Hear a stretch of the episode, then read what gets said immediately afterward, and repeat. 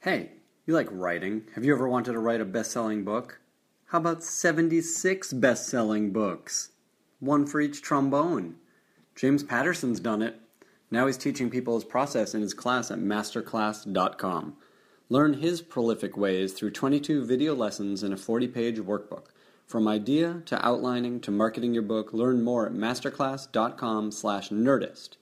We also find world-class instruction from the likes of Dustin Hoffman, Serena Williams, and Annie Leibovitz. I've seen the Dustin Hoffman one, and it's really cool. And I'm not an actor, but it's absolutely fascinating. I'm going to check out the James Patterson one, too.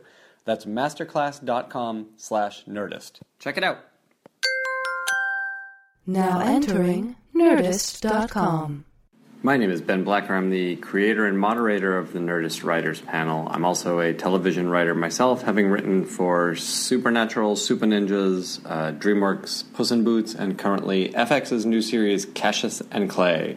Follow me on Twitter at Ben Blacker and let me know who you'd like to see on this show. I'm always looking for new ideas for guests, and you can always find out about live Nerdist Writers Panels. Go to writerspanel.tumblr.com. As ever, if you enjoy the show, please leave a review on iTunes, and thanks for listening. It's the Nerdist Writers Panel, and it's hosted by Ben Blacker, where he gets a bunch of writers, and he asks them lots of questions, and it's starting now, so this will be the end of the theme. Why don't you go down the line, and hopefully by the time we get to Craig, he'll be mucked up. But starting here with Rob, please just introduce yourself, tell us what we know you from, where we've seen your name on TV. This is so the podcast audience will know what your voice is. Sure. I'm Rob Doherty. The last 4 years, people would know me from Elementary. Heard of it? Our fourth season will start soon. Prior to that, I worked on a show called Medium for 6 seasons with this gentleman to my left, Craig Sweeney. Thank you. Very welcome. Aline. Hi, my name is Aline Brosh McKenna. I'm the co-creator and executive producer of Crazy Ex-Girlfriend. Love it. And I'm new, I was in television many years ago, but I'm a recent return to television after doing screenplays for many years. I've written 8 movies, the best known of which is The Devil Wears Prada. Sure. Please hold your applause.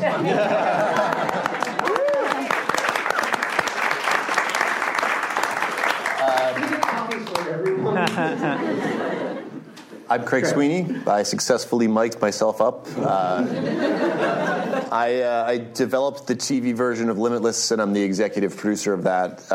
And before that, I worked with Rob on Elementary for 3 years. And before that, I worked with Rob on Medium for 6 years. So, Rob, you kind of made him. I don't like to say it, but you can. Sure. Thank you. David. My name's David Rosenthal. I've never worked with Rob. But I'm currently working on Jane the Virgin.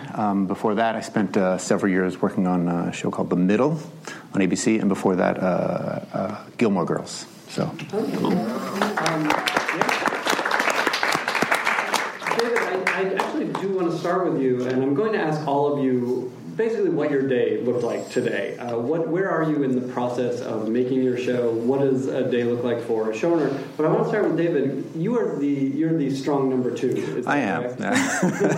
I am the occasionally strong number 2, the mostly exhausted number 2. Jenny Ehrman, who created the show, fell ill, so she could not be here tonight. So I'm here in her stead, and I'm her second in command. And I'm thrilled that you could be here. And what I specifically wanted to ask you is, hearing your credits, I mean, coming from The Middle, I had talked to Jenny, I think maybe 6 months ago, and that podcast is out there for people who want to hear it. We talked a lot about the role of comedy on Jane the Virgin, and the line you guys have to walk between drama and comedy and melodrama. Can you talk a little bit about that, and how's comedy represented in the writing staff?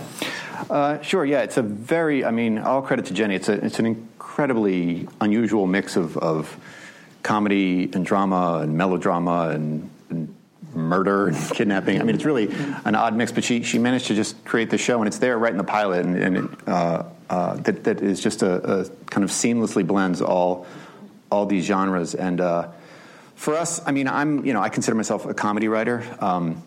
Some of the writers on staff were just drama writers and kind of just realized that they'd become comedy writers. They didn't even know it. But it's really I don't know. I mean, the show. If you really have to start with the drama, you have to start with the emotion, and then layer in the comedy. Like ultimately, I think our job is to tell emotional stories and find the truth in the character's journey, and then find a way to make it A, interesting, and B, funny. And and I apologize, I'm going to interrupt all of you guys a lot, because I do want to dig deep on some of these things. But was that kind of the job, even on The Middle? I mean, it's an emotionally true show. Definitely. But with The Middle, when you're writing just a strict half-hour comedy, you're really like, every other line is a laugh. I mean, there is that kind of like precise joke writing where, no matter what conversation they're having, every other sentence you're gonna have a try to get a laugh at least, and so that's a very specific kind of writing and a very specific skill, and you can bring that to a show like Jane the Virgin or most 1-hours I've worked on, but that's not really the emphasis. It's like the emphasis is you can always make it funnier. So you're just trying to write a script that's emotionally satisfying and a story that's surprising and interesting, and then you go back through and you try to make it as funny as you possibly can. But definitely The Middle.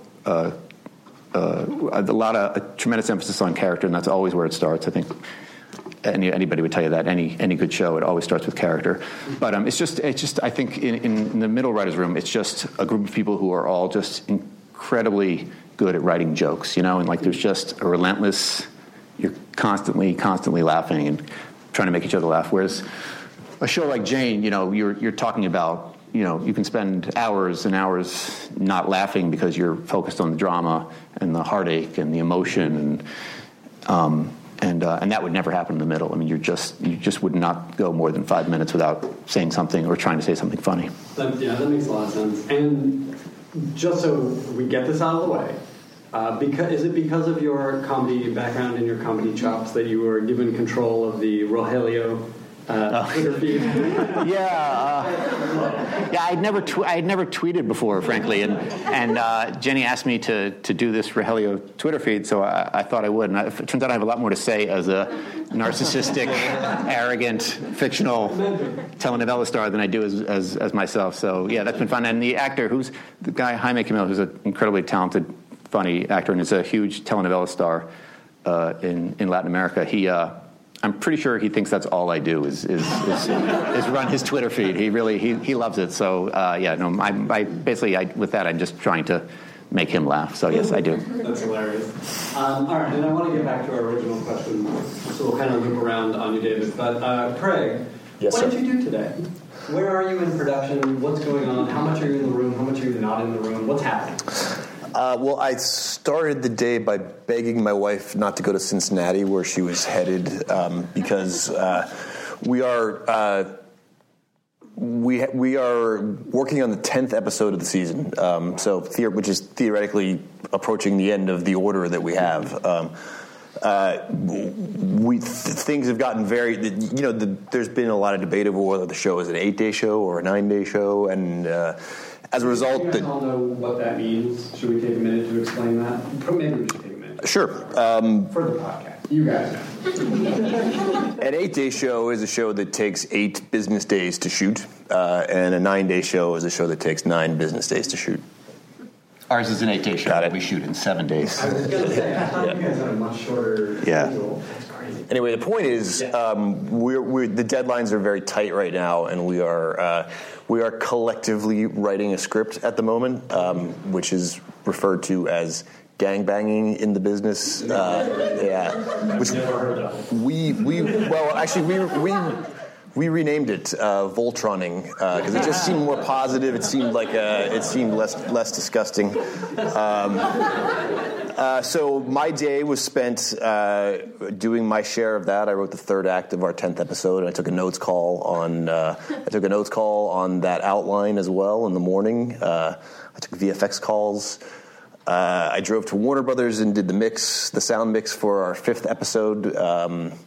I went to Kurtzman Orsi Productions with one of our writers and worked on the story for 111. So I was I was all over the place today. That's intense. Yes. Has it been like that since production started? Yes. And is this the first script that you guys have getting written? That is how I've heard it referred to. So you know, a new generation of writers is coming through and getting rid of those filthy words. It's not the first time that we have convened Voltron, but it is the last mission of Voltron for a while. From about episode 7 on, things have been very tight, so there have been some, the writer of record, obviously we want that person to have time to write all of his or her own draft, and we're sort of digging our way back to that. But this it's a thing, like, this is not a shameful thing, we should say. Like, this is a thing that happens, and it's rarely talked about publicly, but it's just a necessity of, once a show is running, it's a moving train, and if you're doing 10 episodes, 20 episodes, whatever it is. Yeah, so we have three approved episodes right now, all of which were in some part of the process. But the one at the very beginning of that is obviously the one with the tightest turnaround, and so yeah, the staff will do. We have a great staff, and everybody's turning in their stuff tonight. I'll give them notes and get a full draft, some kind of Franken draft tomorrow, and do my thing to it over the weekend. Yeah. Makes sense. And listen, it gets the job done. I think more of your favorite episodes than you think have probably been written that way. Yeah, yeah. Aline, what was your day like? What happened? Well, it's fun for me because it's a totally different experience from being alone in a room writing screenplays. And it's just, it might be interesting for people to know that today, in some fashion or another, I touched 102, which means the second episode, season 1, episode 2. I touched 102, 104, 105, 106. No, 107 wrapped yesterday, so I didn't do anything with that. 108, redid that. Had our concept meeting on 109, turned in the 110 to the network, and worked on 111, and then turned in the story arenas for 12 and 13. What I'm hearing was perfect. So 103 is in the phase of it's locked. Oh, I'm sorry. I knew that's wrong. I listened to the music cues for 103 today and approved those with it. I think I pretty much touched. I didn't 107 because it wrapped yesterday, and I'm trying to think if there was anything that anybody came up to me and talked about today. I think there was something like Rachel needs, because one of the unique challenges of our show is that my creative partner is the lead actor in the show, and she's in 75-80% of the scenes. So I'm always trying to get her feedback, her opinion, her guidance, and sort of like incorporate her into our process, and because she's not in the room with us. But the funny thing is that she changes. Her office is down the hall from ours, and she has a shower and stuff there. So she's literally down the hall from the writer's room. So she often bursts in before she rehearses a scene, then she bursts in for a second and says, "I miss you guys, what's going on?" And then she runs back and changes, and then she comes out in full makeup. And, yesterday it was like big false eyelashes, and her hair's all done, and she's in a gown, and she ran in and talked to us for 2 seconds and then ran out. So that's a unique challenge that we have that other shows don't have, which is that we have to loop Rachel in. So Rachel and I work alone every weekend, which is a little bit different. But, I've really enjoyed going from the solo weirdo in my office, eating weird handfuls of food by myself, to being in a room with a bunch of other weirdos eating solo handfuls of weird food as a group. It's a really fun process. You do have to remember what's going on in each episode. And in terms of writing them communally, every show has its own process in terms of how you incorporate writers and the writer of the episode. I go out of my way to make sure that the writer of the episode has custody of their own creation. So no matter how much it gets rewritten, either by me or by the room, I always turn it back over to the writer of the episode so that they can go through it and understand what we've done, and they come to all the concept meetings with me and all the production meetings with me, and then they're on the set for their episode. So they really, it feels like their episode no matter how much it gets rewritten, and some of them do and some of them don't. Mm-hmm. But it's an important and been really fun part of our process to have each episode writer go through that experience. And it's fun for them because when they're in the room and their episode is being worked on, they really have that sense of they're, you know, leading the charge. We give them the marker to the board, you know, so they can kind of lead the charge on it. And I think that's a good morale builder if you have the time and the resources to do that. That's a really interesting way to approach it. I mean, you are literally having them write down the episode as it's created. I'm curious how, like, who's steering the ship at that point? Well, what do you mean, when they're writing on the board? Yeah, like when a writer is on episode or even breaking it in the room. So they'll go, everybody does it differently. So we have arenas and outlines. We do an arena, the writer does an arena, we go over it. And the arena is usually like a one page. It's a couple pages, yeah. And then they have to do an outline, we have to revise that, then they do a draft, and we revise that. And it sort of depends on what condition they come in with, how much they get rewritten. And it's not really, I wouldn't say it's a qualitative thing. It's, you know, sometimes it is, obviously, but it's more about, like, our show in particular has a very specific tone, so we were shaping that and evolving that as it went. But they're always on the call with me for their episode, for everything, the casting call, every meeting that I'm going to that has to do with, you know, their episode, they're with me on, so that they go through the whole process. And then when we're rewriting, you know, one of the things is that person has lived with that episode for a week in their house or wherever they wrote it. So if I short-circuit them and jump around stuff, I'm going to not see things that they're like, oh, no, if you ski over that patch, you're going to fall into that hole, because they've already been there. Yeah. So we use them as our, like, Sherpas through the episode always, and I always try and kind of nudge the tennis ball back to them whenever I can. Well, that's terrific. And, I mean, you're creating future showrunners. They're learning all the aspects of making. Yeah, they really enjoy it, and they're supposed to be mini producers, and they are. And we have very varying, as I'm sure everybody does. We have very varying levels of experience in our episode. But, you know, one of the things about writing that's maybe interesting for your audience is, like, It sometimes has to do with how much experience you have as a storyteller, but so much of it is both intuitive and magical and ephemeral.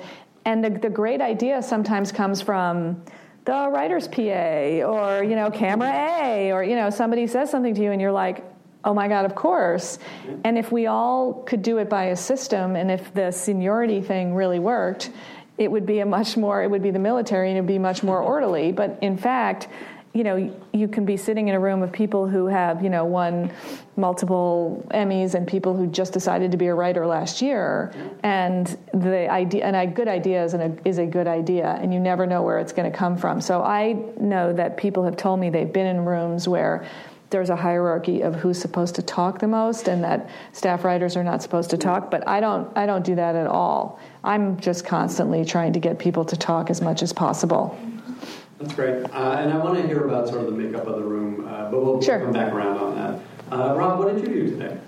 It's such a weird day to be asked that question. I started my day costuming a stripper.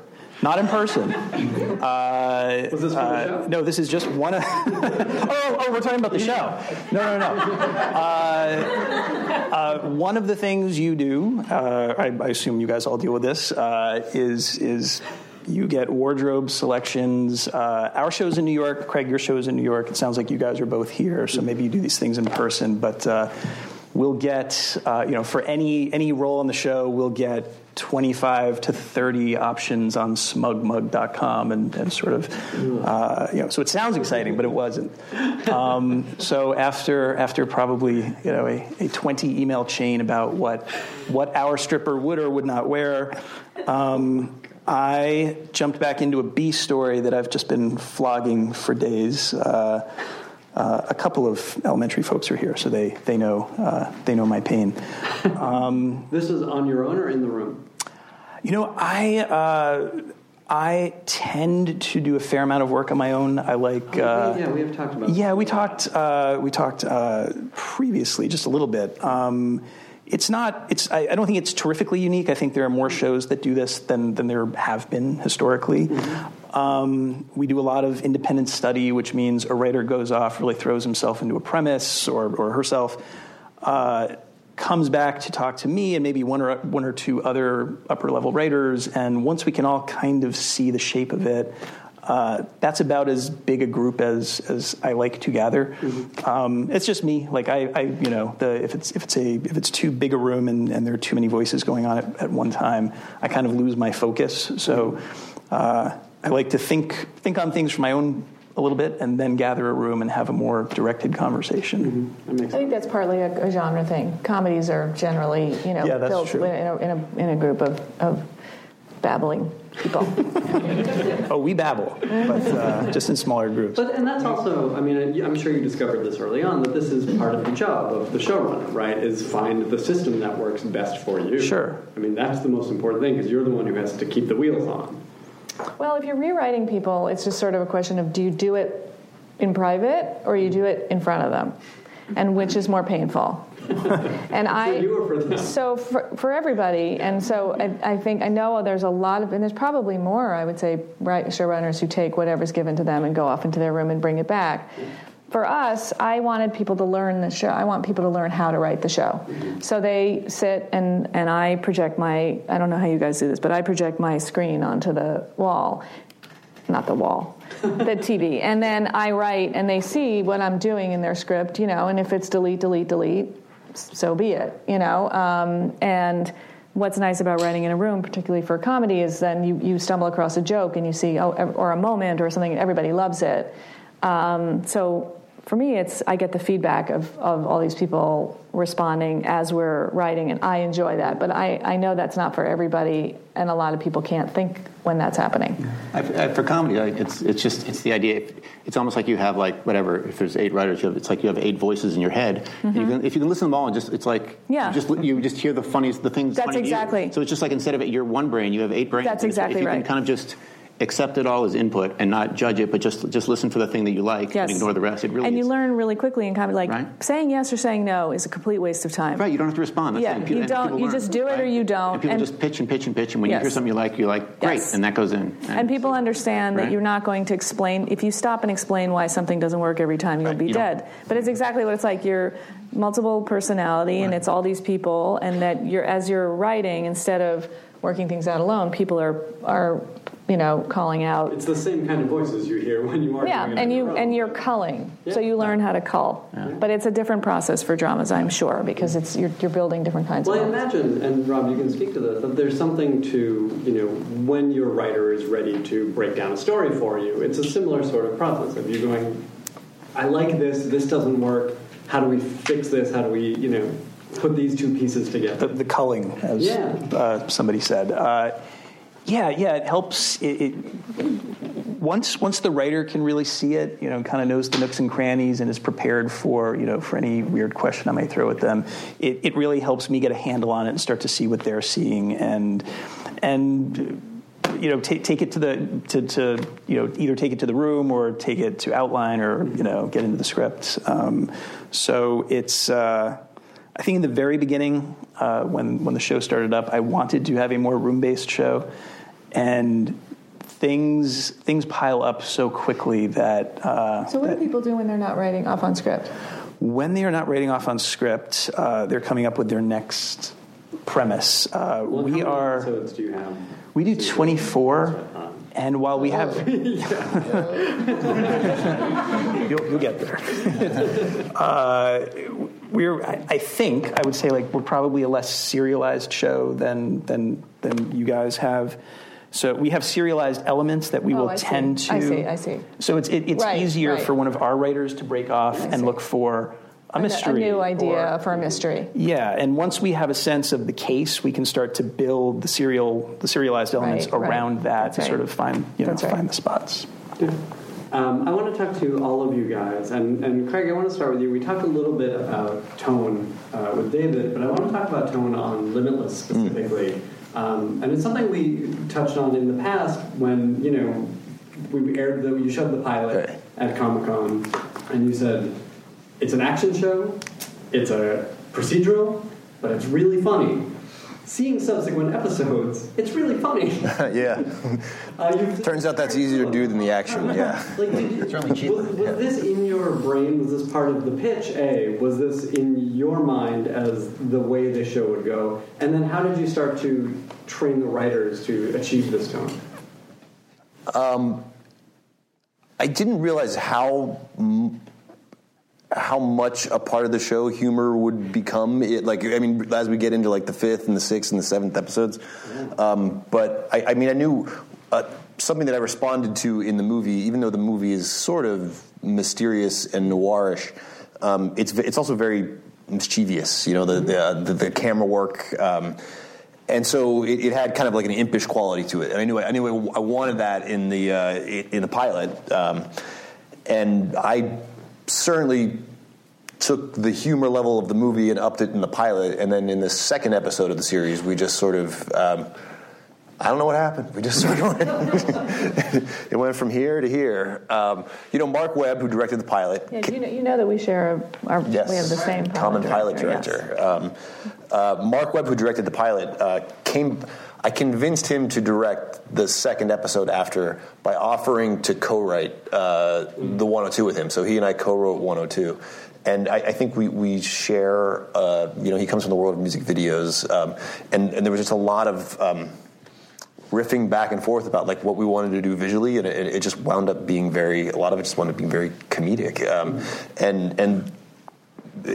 It works. Like, that episode tested higher than our pilot tested. Something I was kind of curious about, because that was potentially a surprise to the network, who is kind of the first place you have to show it after the studio. Yeah. Assume loves everything you do. Thanks for assuming that. Yeah. Was it a surprise to them? Well, and was there any pushback? Like, were they expecting a more action-oriented show? I don't think so. I think they knew.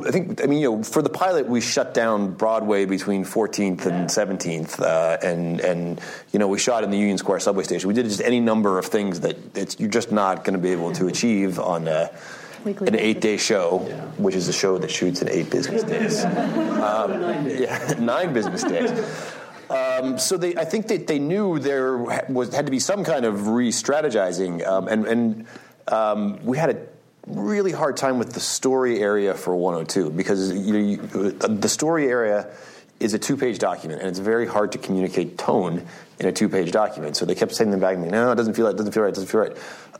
And finally we got something, and then I went away to Pittsburgh for a family reunion and just sort of like, I wrote this hugely detailed outline. It had a, I don't know, if you saw the episode, those sort of map sequences when the bubble, it had a family circus illustration, like in the outline, to indicate what I wanted to do.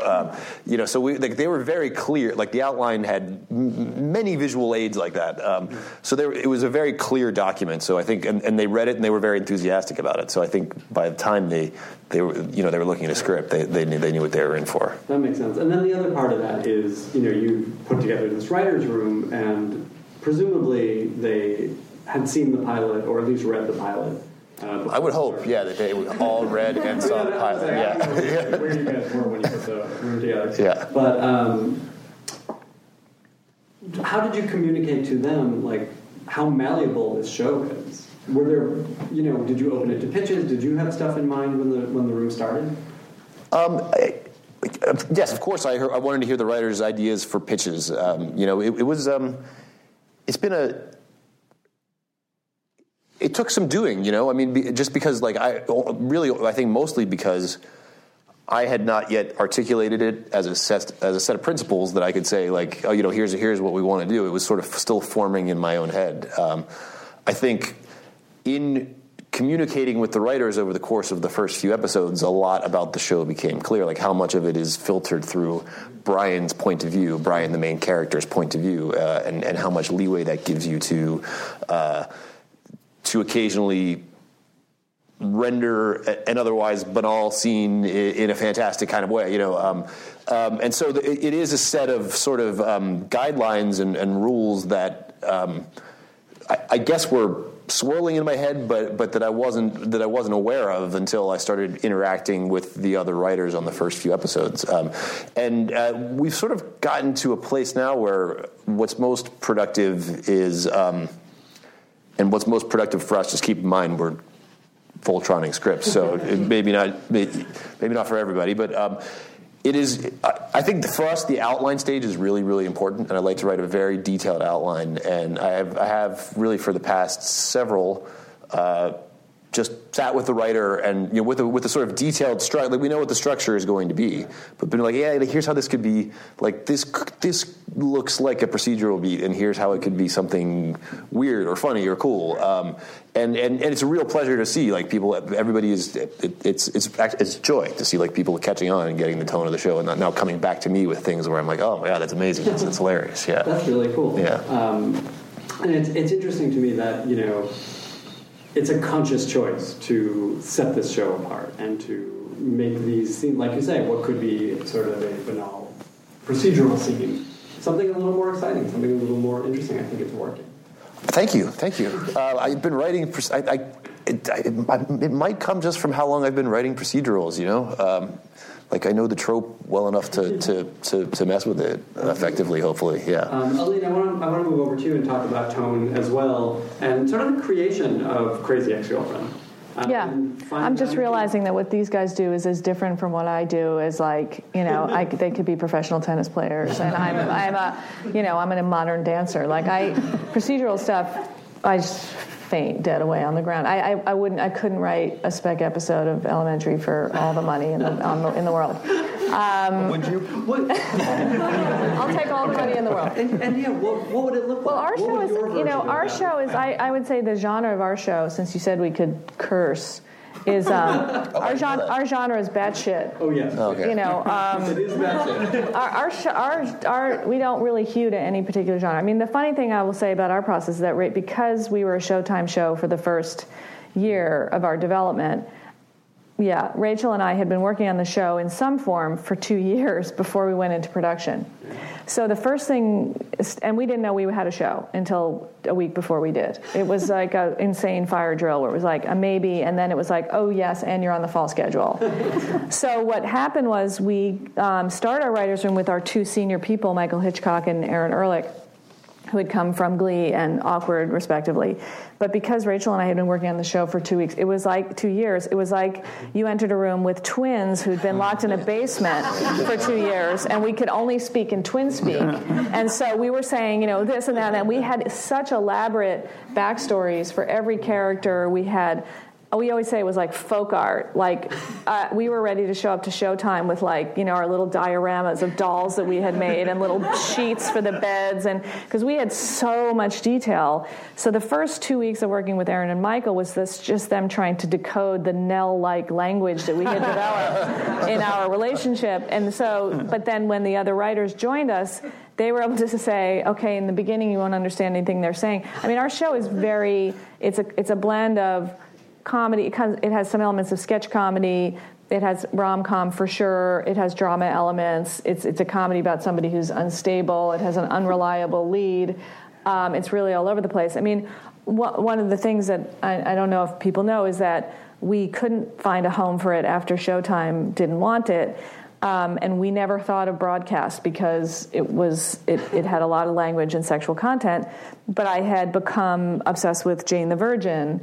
And so it was only because of that I said to someone, maybe we should try them, because I felt like Jane the Virgin was, like our show, a genre-busting idea with a kind of a high-concept premise, an eccentric lead who, had a very unique journey, and then was, we're playing with a musical and the rom-com, and they're playing with telenovela and melodrama and stuff like that, but it was very formally kind of interesting and fizzy and weird. So the existence of that show is the only reason that we exist. That's really cool. Yeah, so I emailed Jenny, right? I mean, I got to know Jenny because I called her right away when the CW was considering us. But our process is, one of the tough things about being a showrunner is that things are so clear in your mind in a funny way that when people come over to talk to you about stuff, you know, as Craig said, you may not have an articulated idea of it in your mind, but it's so clear to you that that's a yes or that's a no. Isn't it? Or is that? Yes. Yeah, yep. People come over to you and say this, and you're thinking, that's totally in the tone of our show, or that's not at all in the tone of our show. And you have this kind of scrim set up in your mind. And it was, we have sometimes had debates in the room about stuff where I know that Rachel will agree with me because we've been working together for such a long period of time. And it's on something that seems really odd to other people.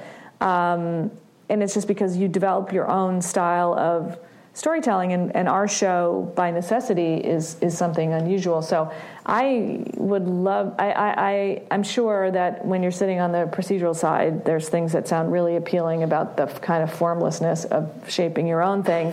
But I kind of, yearn for the format, seems like a lovely thing. And what you do, I think, is you develop your own format. Like, I think Jane the Virgin, as formally interesting as it is, having watched every episode of it, I could probably give you some kind of shape or form of like the kinds of storytelling you guys do and don't.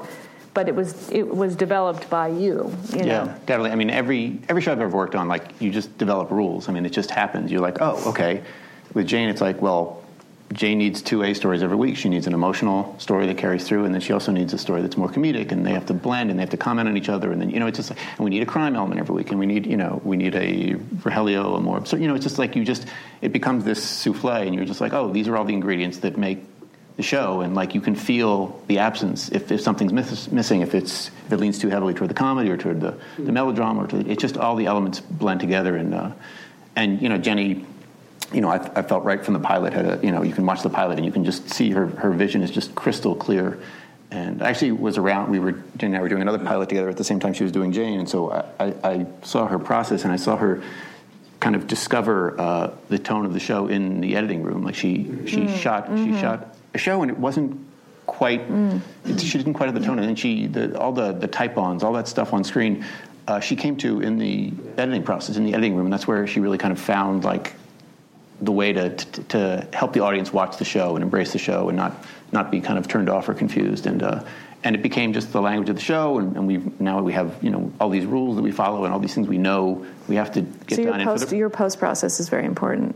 Oh my God, Jenny lives in the editing room. Yeah, the editing room is right across the hall from the writer's room, and she basically is in there all day, every day, morning, noon, and night, and so we'll pitch.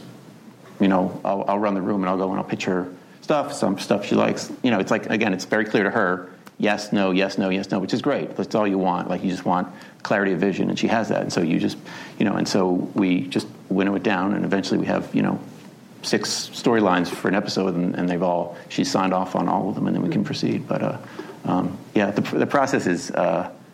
it develops its own. It's like they showed you develop. Well, also there's what's interesting about it is I'm sure anybody here, you could spend all day on set, you could spend all day in the writer's room, you could spend all day in post. I could spend all day on any one of those things. So you're constantly trying to decide where do I really and feel like I should. So you always feel like you're behind the ball on something. And it's where you can be most effective. Where you can have the greatest influence. I would imagine this is a thing, again, in a first-year show, this is what you start to figure out, is where am I needed, where am I, best used, all of that stuff. Which is why I want to talk to Rob and David a little bit about shows beyond their first year. And you've sort of got your systems down. But then, it's easy to fall into the trap of doing the same thing over and over again, creatively. How do you keep it fun? How do you keep it interesting? You guys... The second season of Jane already is terrific and really fun, and all of the things that Aline said about it. And Rob, what are you on? 4, 5? The season? Yeah. 4. Yeah, 4 seasons. And it's like you're finding new stuff every week for these characters to do and for ways for them to interact. How do you keep it going in that way? I mean, again, because the show is... If I were to boil it down, it's a procedural, and so we have an obligation to do certain things again and again. Obviously, you never want to tell the same story twice or craft the same mystery twice. But, for me, bringing everything back to Sherlock and Joan keeps me energized. I enjoy the characters so much. I enjoy Johnny and Lucy so much. we can always find flavor and fun in returning to the partnership, and that, you know, it's such a strange relationship. It's familial and it's, you know, it's professional. So week to week, we spend a lot of episodes just trying to figure out, you know, we know the procedural side of this particular episode. What's the domestic side? What's going on in their lives? What is one going to help the other with? Is there stuff? And again, like, we now have 3 seasons and stories coming up to look at. But is there stuff that was particularly challenging relationship-wise that you didn't think you could pull it off? It's funny. I mean, there was, when the show started, there was so much. There was a lot of noise about how inevitable it would be that the two of them would eventually tumble into a romantic relationship, and for me it was great because I knew we would never do it. So if that's what people were upset about and sort of huffing and puffing about, it actually relieved a ton of pressure for me. But I'm sorry, you were asking. If you take that off the table, it means you have to really start, going into other corners, which maybe you didn't expect. Like, what did you discover about the relationship or about the way the relationship informs the A side of the story? Or vice versa? Craig may have this to a lesser extent. I mean, we always have the canon to go back to. We always have the spirit of the original stories. Mm-hmm. And it's never a one-to-one type of thing. We rarely lift anything from canon that we could. But if you really read Conan Doyle's stuff, if you really have a handle on it, you can see what can and cannot be applied to a modernized Sherlock Holmes on CBS. Aside from that. It's really just stirring up trouble in their lives, which I'm sure we're all doing for all of our characters. Yeah, well, that's the job, right? It's I want to make trouble for these fictional people. Yeah, and they arrived with a ton of baggage, mm-hmm. And we're sort of picking through their bags as slowly as we can. That's cool. Do you think that when Conan Doyle was publishing those Sherlock Holmes stories that the readers were like, I bet they're going to get together. Somebody somewhere was. David, what were the conversations like about season 2 of Jane once you guys knew that you were getting a season 2? It was good. I mean, the thing about Jane is because at the end of the season, she gives birth to her child, and the kidnapping, obviously. But incidentally, I meant to ask about that because I talked to Jenny right before the finale, so I haven't seen it. At what point did the kidnapping become part of the conversation? Early on, I mean, we really spent a lot of time at the beginning of the season. Although I guess once we knew we were getting a back nine, we immediately set about figuring out where we were going to end the season. I feel like it's important on a serialized show to really know where you're ending up. I feel like you can watch a show and you can feel like, wow, this is really good, but they don't know where they're going. They have no idea. They just don't. Yeah. And you feel it, and it takes you out of it. And so I think one thing that Jenny insisted on, which really has been great for us, is at the beginning of the season, we 22 episodes up on the board, columns, and every character we know in episode 22 where they're going to be. And we have, we have it all arced out for the season, and things move, shift, but ultimately we know where we're heading, which gives you great confidence in terms of telling stories throughout the season, because you really, you're laying the groundwork for something that you're definitely going to get to. Do you wind up exactly there for each character? No, it must evolve. Yeah. It evolves, but I will say you the major moves and the major things are where. Still where they may shift. Happen episode 9 instead of episode 13, but those things are all happening, which is really good. What's the question? I don't know. Building season 2. About season 2. Yes. So the first thing was, okay, we kidnapped this baby, but obviously we're a comedy, so we spent several days discussing this and realized, like, this baby has to come back fast because it's not going to be hilarious. It's not going to be hilarious, and we don't want the audience to. And it's like, it's a baby. We don't want to worry about it. So we agreed, like, the baby would be back in the first act, and then you could move on to the show. And then, I mean, because she's having a baby, everything basically she went through with pregnancy, now you have a child, so the season kind of tells itself, at least for her, emotional story in terms of just being a new mom and all those things, and we have a lot of moms on the show. You know, I mean, our show is our writing staff is largely female. How many writers on your staff? Like I want to say 10, and three guys, 7 women, maybe 8, something like that. And a lot of talk about nipple confusion and breastfeeding and we have the same. Sometimes I feel bad for the guys on the show, especially if somebody's out on set, and sometimes it's 6 women and 1 guy, and he's just like, I can't get a football conversation going to save my life. I'm just, it's just, whew, and then they are, yeah. So a lot of sharing, and I'm just, I kind of like, let me know when you guys are ready to talk about something else. And also, and you're a Gilmore Girls guy. That's the thing. Believe me, I love writing for women. I fit in nicely, but there's just a certain level of understanding of what it's like to trying to get a baby to suck milk out of your breast. Yeah. I just can't really speak to. I was emailing with Jenny because you guys had lactation in your episode, and we had ass blood in ours. So I felt like we had really upped the game for effluvia on the CW. Yeah. You guys win. So that really, and again with these characters, you're just. Honestly, they're you're telling their stories and they kind of lead you. You know, it's like with Janice, it's like she's having this relationship with her dad. She has this relationship with her mom and her grandma and her baby, and it's just like there's certain things that are just going to happen as the baby gets older, and other things is just you talk about what The good thing about Jenny gets bored very easily, so if anything that we've touched on or done or seen before, we're not going back. We're only moving forwards, and she just wants. To be fast and just if a scene doesn't have a strong turn, it's not a scene. Like there's just no ifs, ands, or buts about it. And for every story, it's got to really vault the characters forward in a very very strong way. And so that's it's almost relentless, the pace of it. Yes, it is, which makes it so easy to watch. I feel like I find it takes a little more.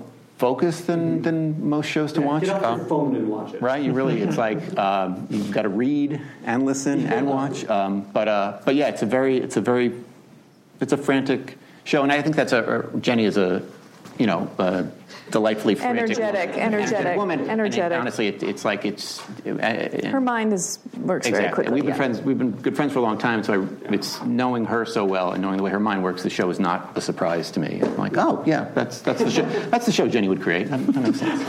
And you guys are also serving. I was marveling at how many characters you were serving in this season 2 premiere. Right? Yeah. You guys have piled up characters. We really have. It's really nice. All stick around. Yeah. We've gotten great actors. We have 7 regulars, but we have a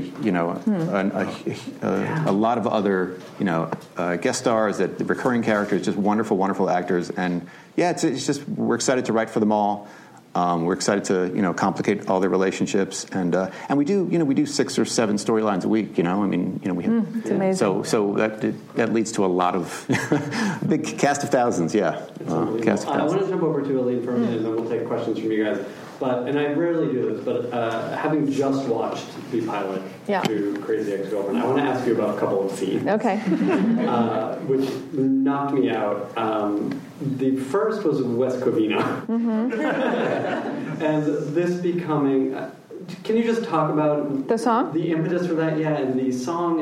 It was so ridiculous, but so perfect. Well, we wanted her to move to a place. So she's living in New York, and she's very unhappy, and she decides to move to California, and... because she's run into her old boyfriend. He lives in West Covina. And the idea was it could have been Teaneck or Hackensack or, any other kind of suburb, but it was a California suburb. And for her, it was very enticing because it's California and it's sunny, and it's her fantasy of what that place is. And what's really interesting is one of the first things Rachel and I ever did together was go to West Covina after we chose it, and we got to the mall, and there was a pretzel stand, and Rachel brought a pretzel, and we were eating it, and then we walked across the mall, and at the other end of the mall was a pretzel stand. And then so there's a Wetzel's pretzels on one end, and there's a Wetzel's pretzels on the other end, and there's an Auntie Annie's right there. So there's a lot of pretzels to be had. So the specificity of that place was really fun to us. including the fact that, you know, like a lot of American suburbs, it's dominated by big box chains and malls and stuff. And so we had dinner there at BJ's, which I'd never heard of, but I'm sure everybody knows. And they have a Pazookie, and that's super weird.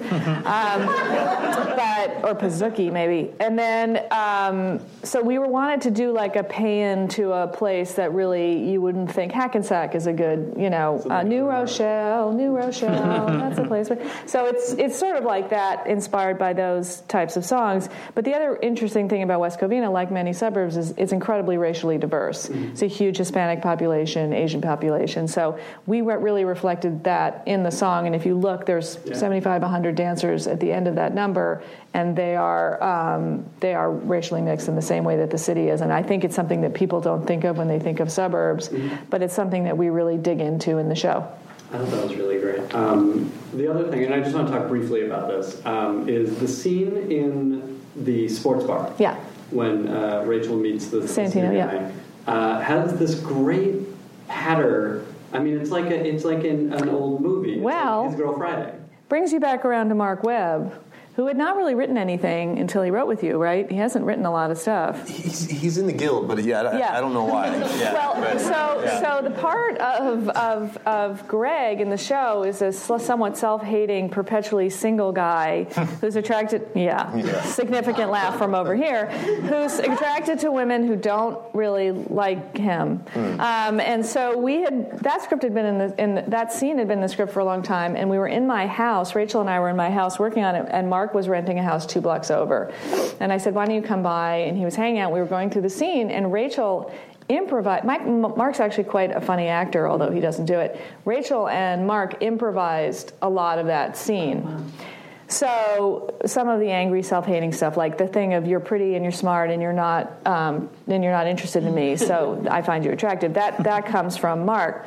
But then we set out to try and find Greg and to find, I'm sure you guys also know this, to find a romantic lead, handsome man who's also funny is deadly. It's really deadly, and I think good-looking people, just that part of them atrophies. I don't know, but so we the 3 or 4 of them. We took all right. Them. Jaime, yeah. The first line of that scene is. I think the wine, are you lost? The wine bar is over on Foothill. So I've heard literally hundreds and hundreds of people say the wine bar is over on Foothill. Hundreds. And Rachel called me at one point and said, if I have to hear that line one more time, I'm going to shoot myself in the, oh, it's not a swear word, vagina. We had watched a lot of things, and then all of a sudden somebody calls me, and Rachel and Mark call me and say, you have to watch this audition. There's a guy who's auditioned for Greg, and he's amazing, he's Hans in Frozen. So I go to cast it, and I'm looking down the thing for someone named Hans or Hansen or something like that. Then I call them, like, I don't know what you're talking about. Santino Fontana was the voice of Hans in Frozen, and so that's how that got communicated to me. And from the second that we saw him, he did one take where he kind of did the lines, and then he did a riffy take.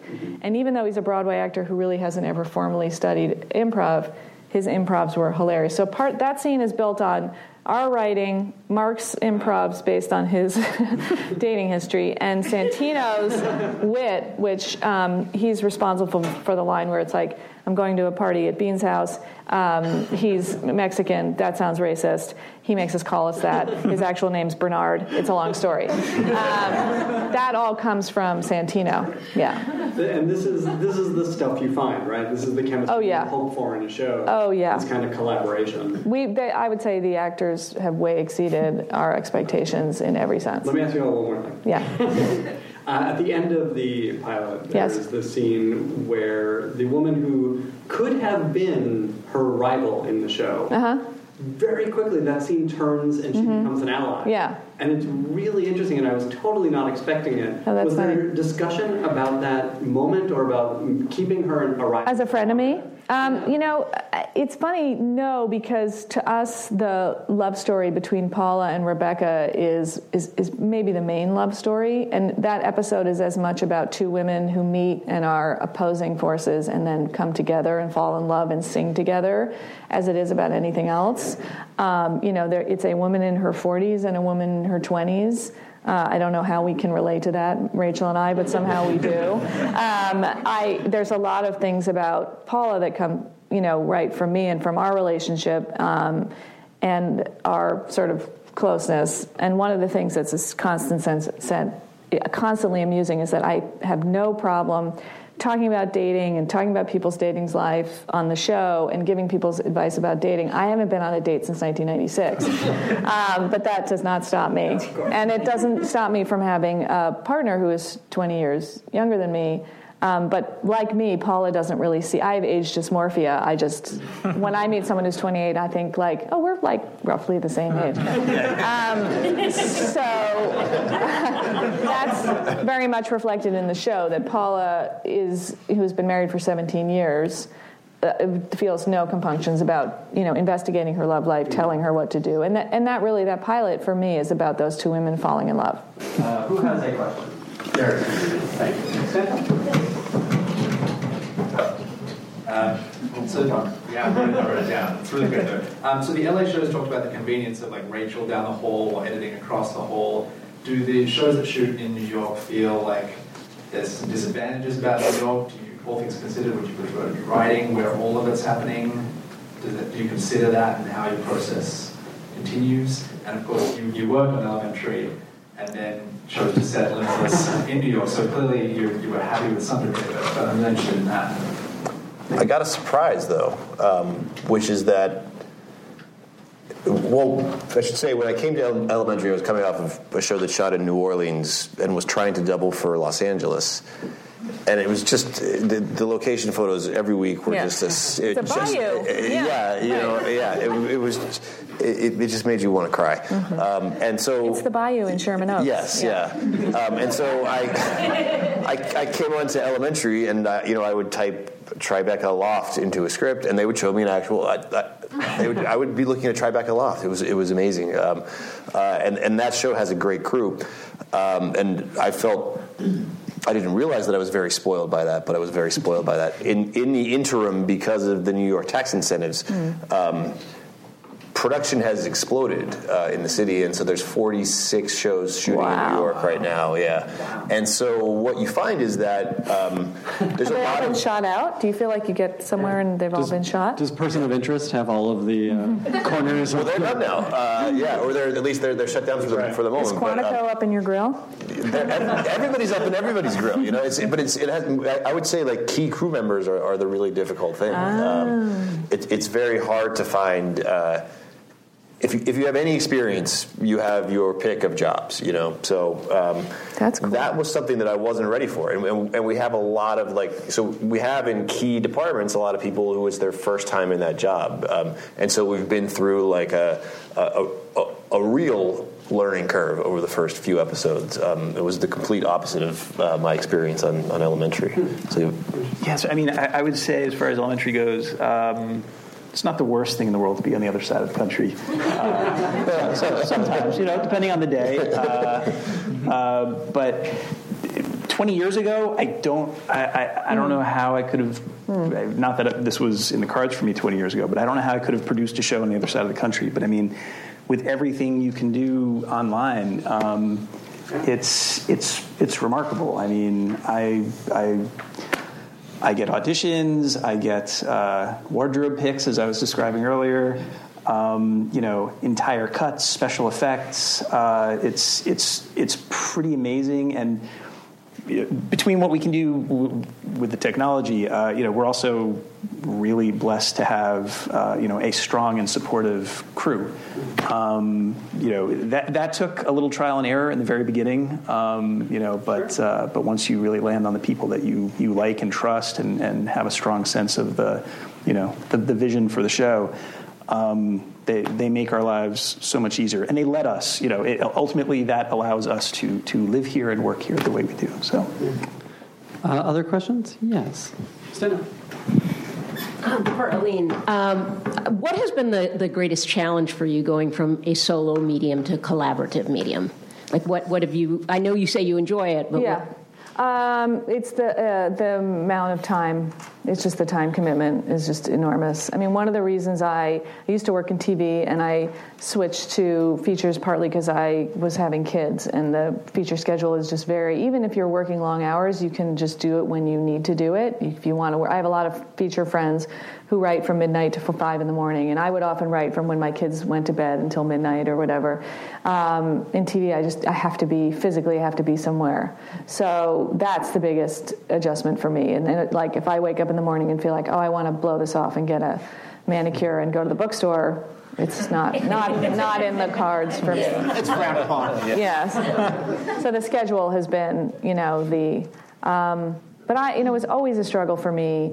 One of the reasons I did TV when I was younger was it's always been a struggle for me to be alone. I really hate it. I really that was the thing I least liked about being a screenwriter.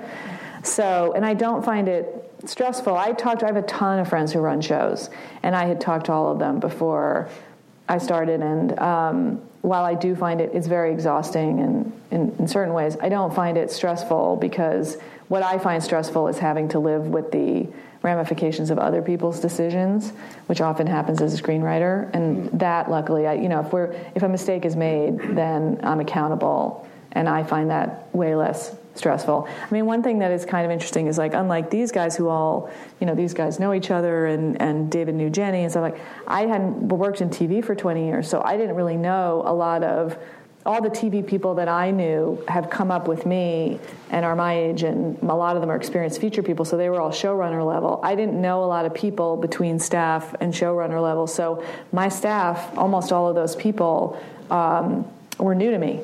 So, unlike Jenny staffing her show and getting David, who she worked with, so I've had a lot of blind dates on my show. I'm curious to hear from Aline and from Craig about, I'm sure you spoke to a lot of showrunners, as you say, before starting your show, and Craig, you'd kind of been in the system for a while. What did you take from previous jobs that you applied to your job as showrunner? And Aline, what advice were you given? What sticks out that you have kind of seen that works? Everybody does things their own way, and for me, everybody that I talked to had a different thing that they had gotten sort of hung up on doing. Here's the thing. With the writers, what happened was that people said to me, you're not going to be able to predict who delivers for you. You're going to look at people's resume, and you're going to meet them, and you're never going to be able to figure out who becomes your key player and who delivers things that you can't use. And so given that, what I did was I just hired people. I did two things. I only hired people whose scripts I liked, because a lot of people said to me, don't worry about their scripts, it doesn't matter. But I felt like I couldn't interact with people unless my first conversation could be like, I love that script.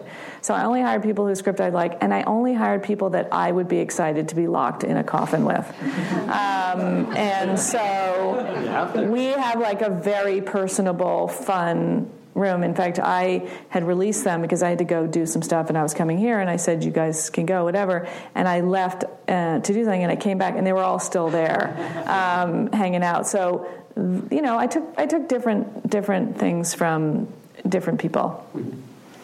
Sometimes it feels like I learned nothing from any of the jobs that I've had. But that said,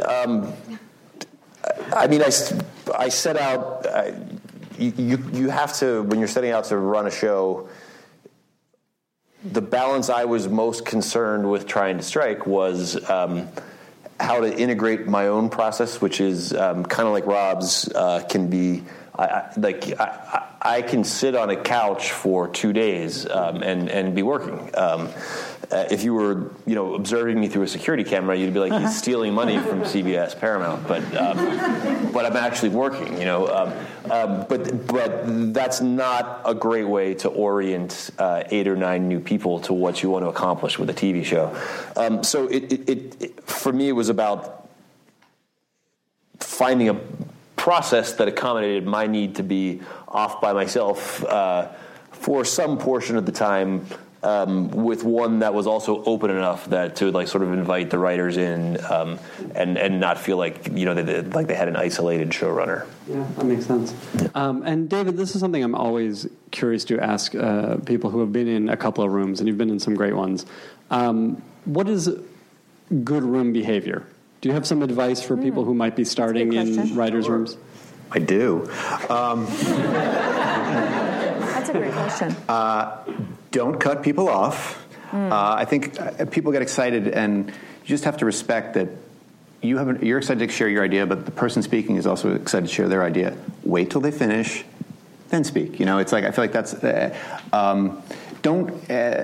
that's all the time we have. Peter Noah one time. Peter Noah, who's a great writer and gave me my first job in show business, he said in a comedy room, he said, anybody can tell you where the joke isn't. Like, don't, you know, it's like you don't need, I don't need like, to tell me what's not working. Yeah. You know, that's not a solution. That's not helpful. Yeah. Like, offer something. Tell me if you have a problem with something, have a solution. Have an alternate pitch. Don't just complain. Don't just say what's not working. Don't just ask a question and whine. Like, be helpful. You know. And the third thing I would say is, you got to have a positive attitude.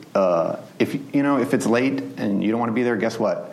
Nobody in that room probably wants to be there. But we're there, so it's like, you know what would really help? If you were super positive and excited and enthusiastic and raring to go, and I'm not going to be, so I'd really like you to be. I'm like, if I'm running the room, it's not my job. It's your job to, you know, help me help you. Like, so I would say those three things. And then be super talented. That's really exactly. You can put all that out the window if you're super talented. Then I don't care. You can do all those three things. I think a positive attitude is like, I've come to treasure it more and more, because your own energy ebbs and flows, you know, and so you feed off of. Pick me up, man. Yeah, you feed, like they don't even know they're doing it, right? But they're picking you up, you know. Yeah, yeah, it's true. It really does make a difference. Yeah, I kind of want to open that to all of you. What is stuff that you've seen from your writers, whether it's in the room or in the writing, that you're so excited about that you absolutely applaud and maybe didn't expect?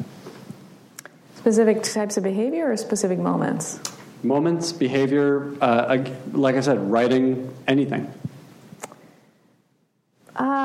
And this has nothing to do with anything, but because this was all blind dates, one of the women that I hired is like super brainy and kind of quiet. And I thought, I wonder how she's going to mix into this group of really valuable people. And we have a couple people who are performers. And she has just been like such a hit with everyone. But particularly I have like a couple of younger guys on the staff, and one of them is like a young single guy, sort of a bachelor or whatever. They're not people that I would have naturally put together at a cocktail party. And she went on set for her episode, and I took a picture of her with her cans and her whatever. And she posted on Facebook, and the first comment was from him, and it said, "Miss you already," because she was going to be out of the room for 7 days. And that just made me happy. Yeah. Just made me happy that those two people who I don't know that when they would have, I mean, it's not like they have that, you know, little in common, but I don't know that they ever would have connected. And there is a family thing that has developed with everybody being in the room together, and that is wonderful. And it has to, you can't force it to happen, but, you know, it's sort of, you can create the ingredients. And also in terms of staffing a show, like, you don't just want a bunch of people that think like you. You know, you don't want, you know, it's like you already know what you think. Sure. So having eight other people who think what you think, you want people, you're like, Bill Lawrence is amazing at this. He staffs, and you look around his room, and it's just like the most unique mix of people, and like people you'd never hang out with or wouldn't expect. But like he knows, like, I want just people with different points of view, different ideas, different. And, it, you know, even different senses of humor that, you know, they're making jokes you would never make. But you're like, oh, wow, that's something I would never say, but that's hilarious. And that really... I would say there's also one thing is, like, there's a very fine line between what you know, sticking to your guns, which I really want people to do. And then if, you know, if eight people tell you you're drunk, go lie down, you know, like... I tried really hard not to hire people who just need the win.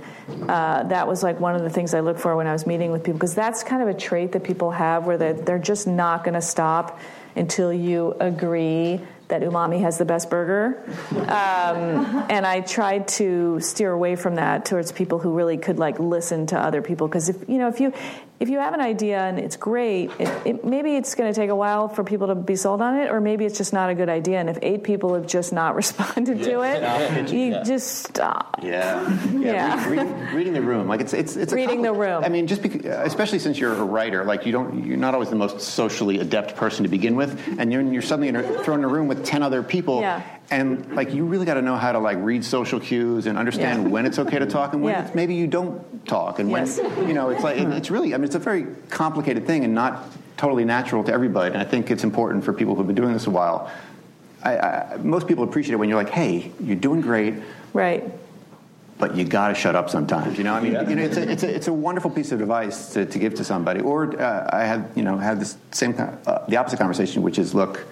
You got to talk. Yes, you got to say stuff. Like it's not. I know you're scared. It's not all going to be great. It's not all going to be genius. We may not laugh, but you got to start speaking. And both those conversations are equally important. Mm. Rob, what can one of your writers do to make your job easier? Wow. A lot of it's already been said. I mean, being not just upbeat, but relentless.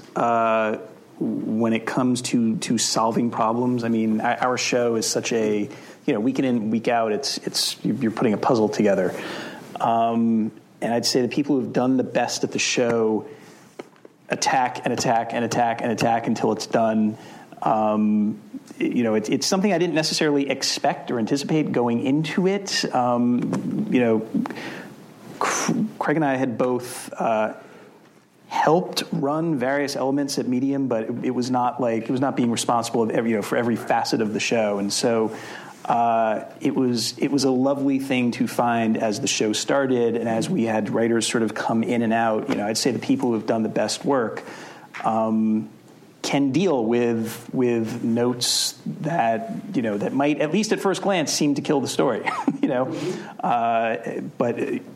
Those writers can come back in a few hours or the next day and go, I got it, and your act 3 out is your act 1 out, and it's. But I'm sorry. Nothing. For Aline, since your show is a comedy that has music, can you talk a little bit about the process of creating and incorporating that, both creatively and technically? Yeah. And then And then just for everyone, what are some of the things that you guys have gone to fill up your well, creatively, spiritually, personally, that may have nothing to do with the show, but has inadvertently sort of helped your relationship to the show? Well, I'll answer the second part first. I stalked some dudes. And then the song. So what we do is when we're breaking the story for a song, for an episode, we kind of know where. When we're breaking a story, we kind of often we have an idea for songs, but like. Also because Rachel and I had a backlog of stuff. But let's say we're breaking a new episode. We look for areas that seem like they could be song areas. And if Rachel's not in the room, then I'll just kind of say, that seems like a song area. And I'll pitch it to her and say, what do you think? Or I'll give her an outline and say, do you see a song area in there? And Rachel usually... That usually starts the process. And so she'll either say, I have a great idea for that, or I have some ideas for that, or no, that's this, it needs to be this. One of the big... And then we have other songwriters.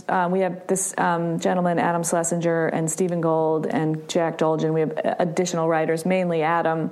And so she'll send them ideas, lyrics, maybe the whole thing partially, or maybe just a direction. One of the great things is, like...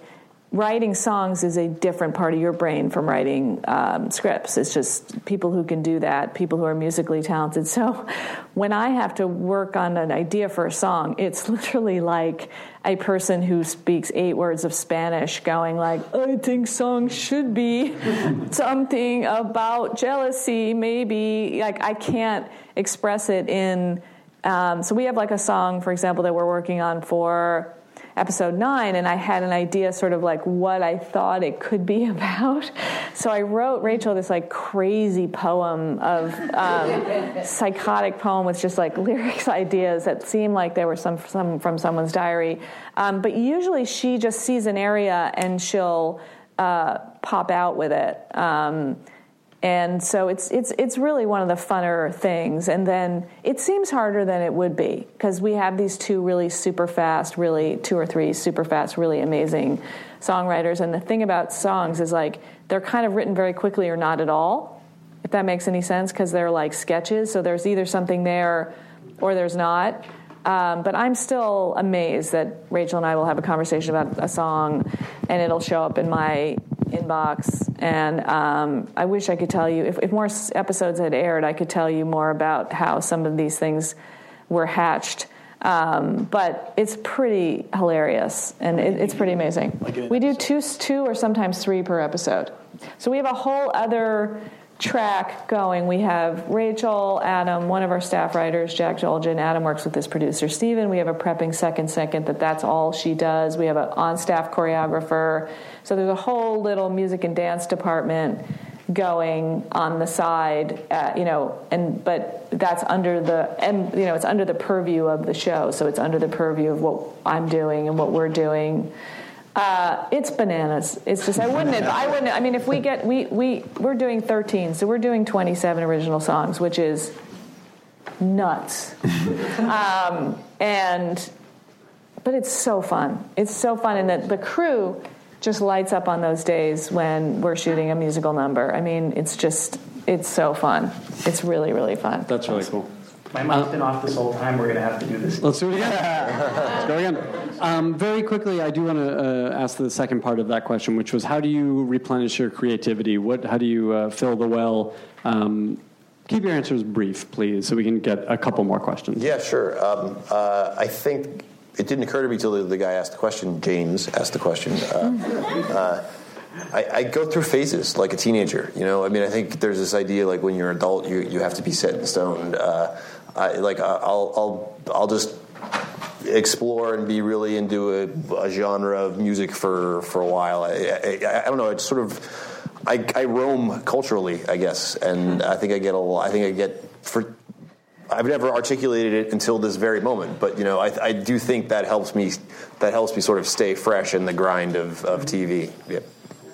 How about you guys? I just go home to my wife. I find she's hilarious and so smart, and we just crack each other up. And I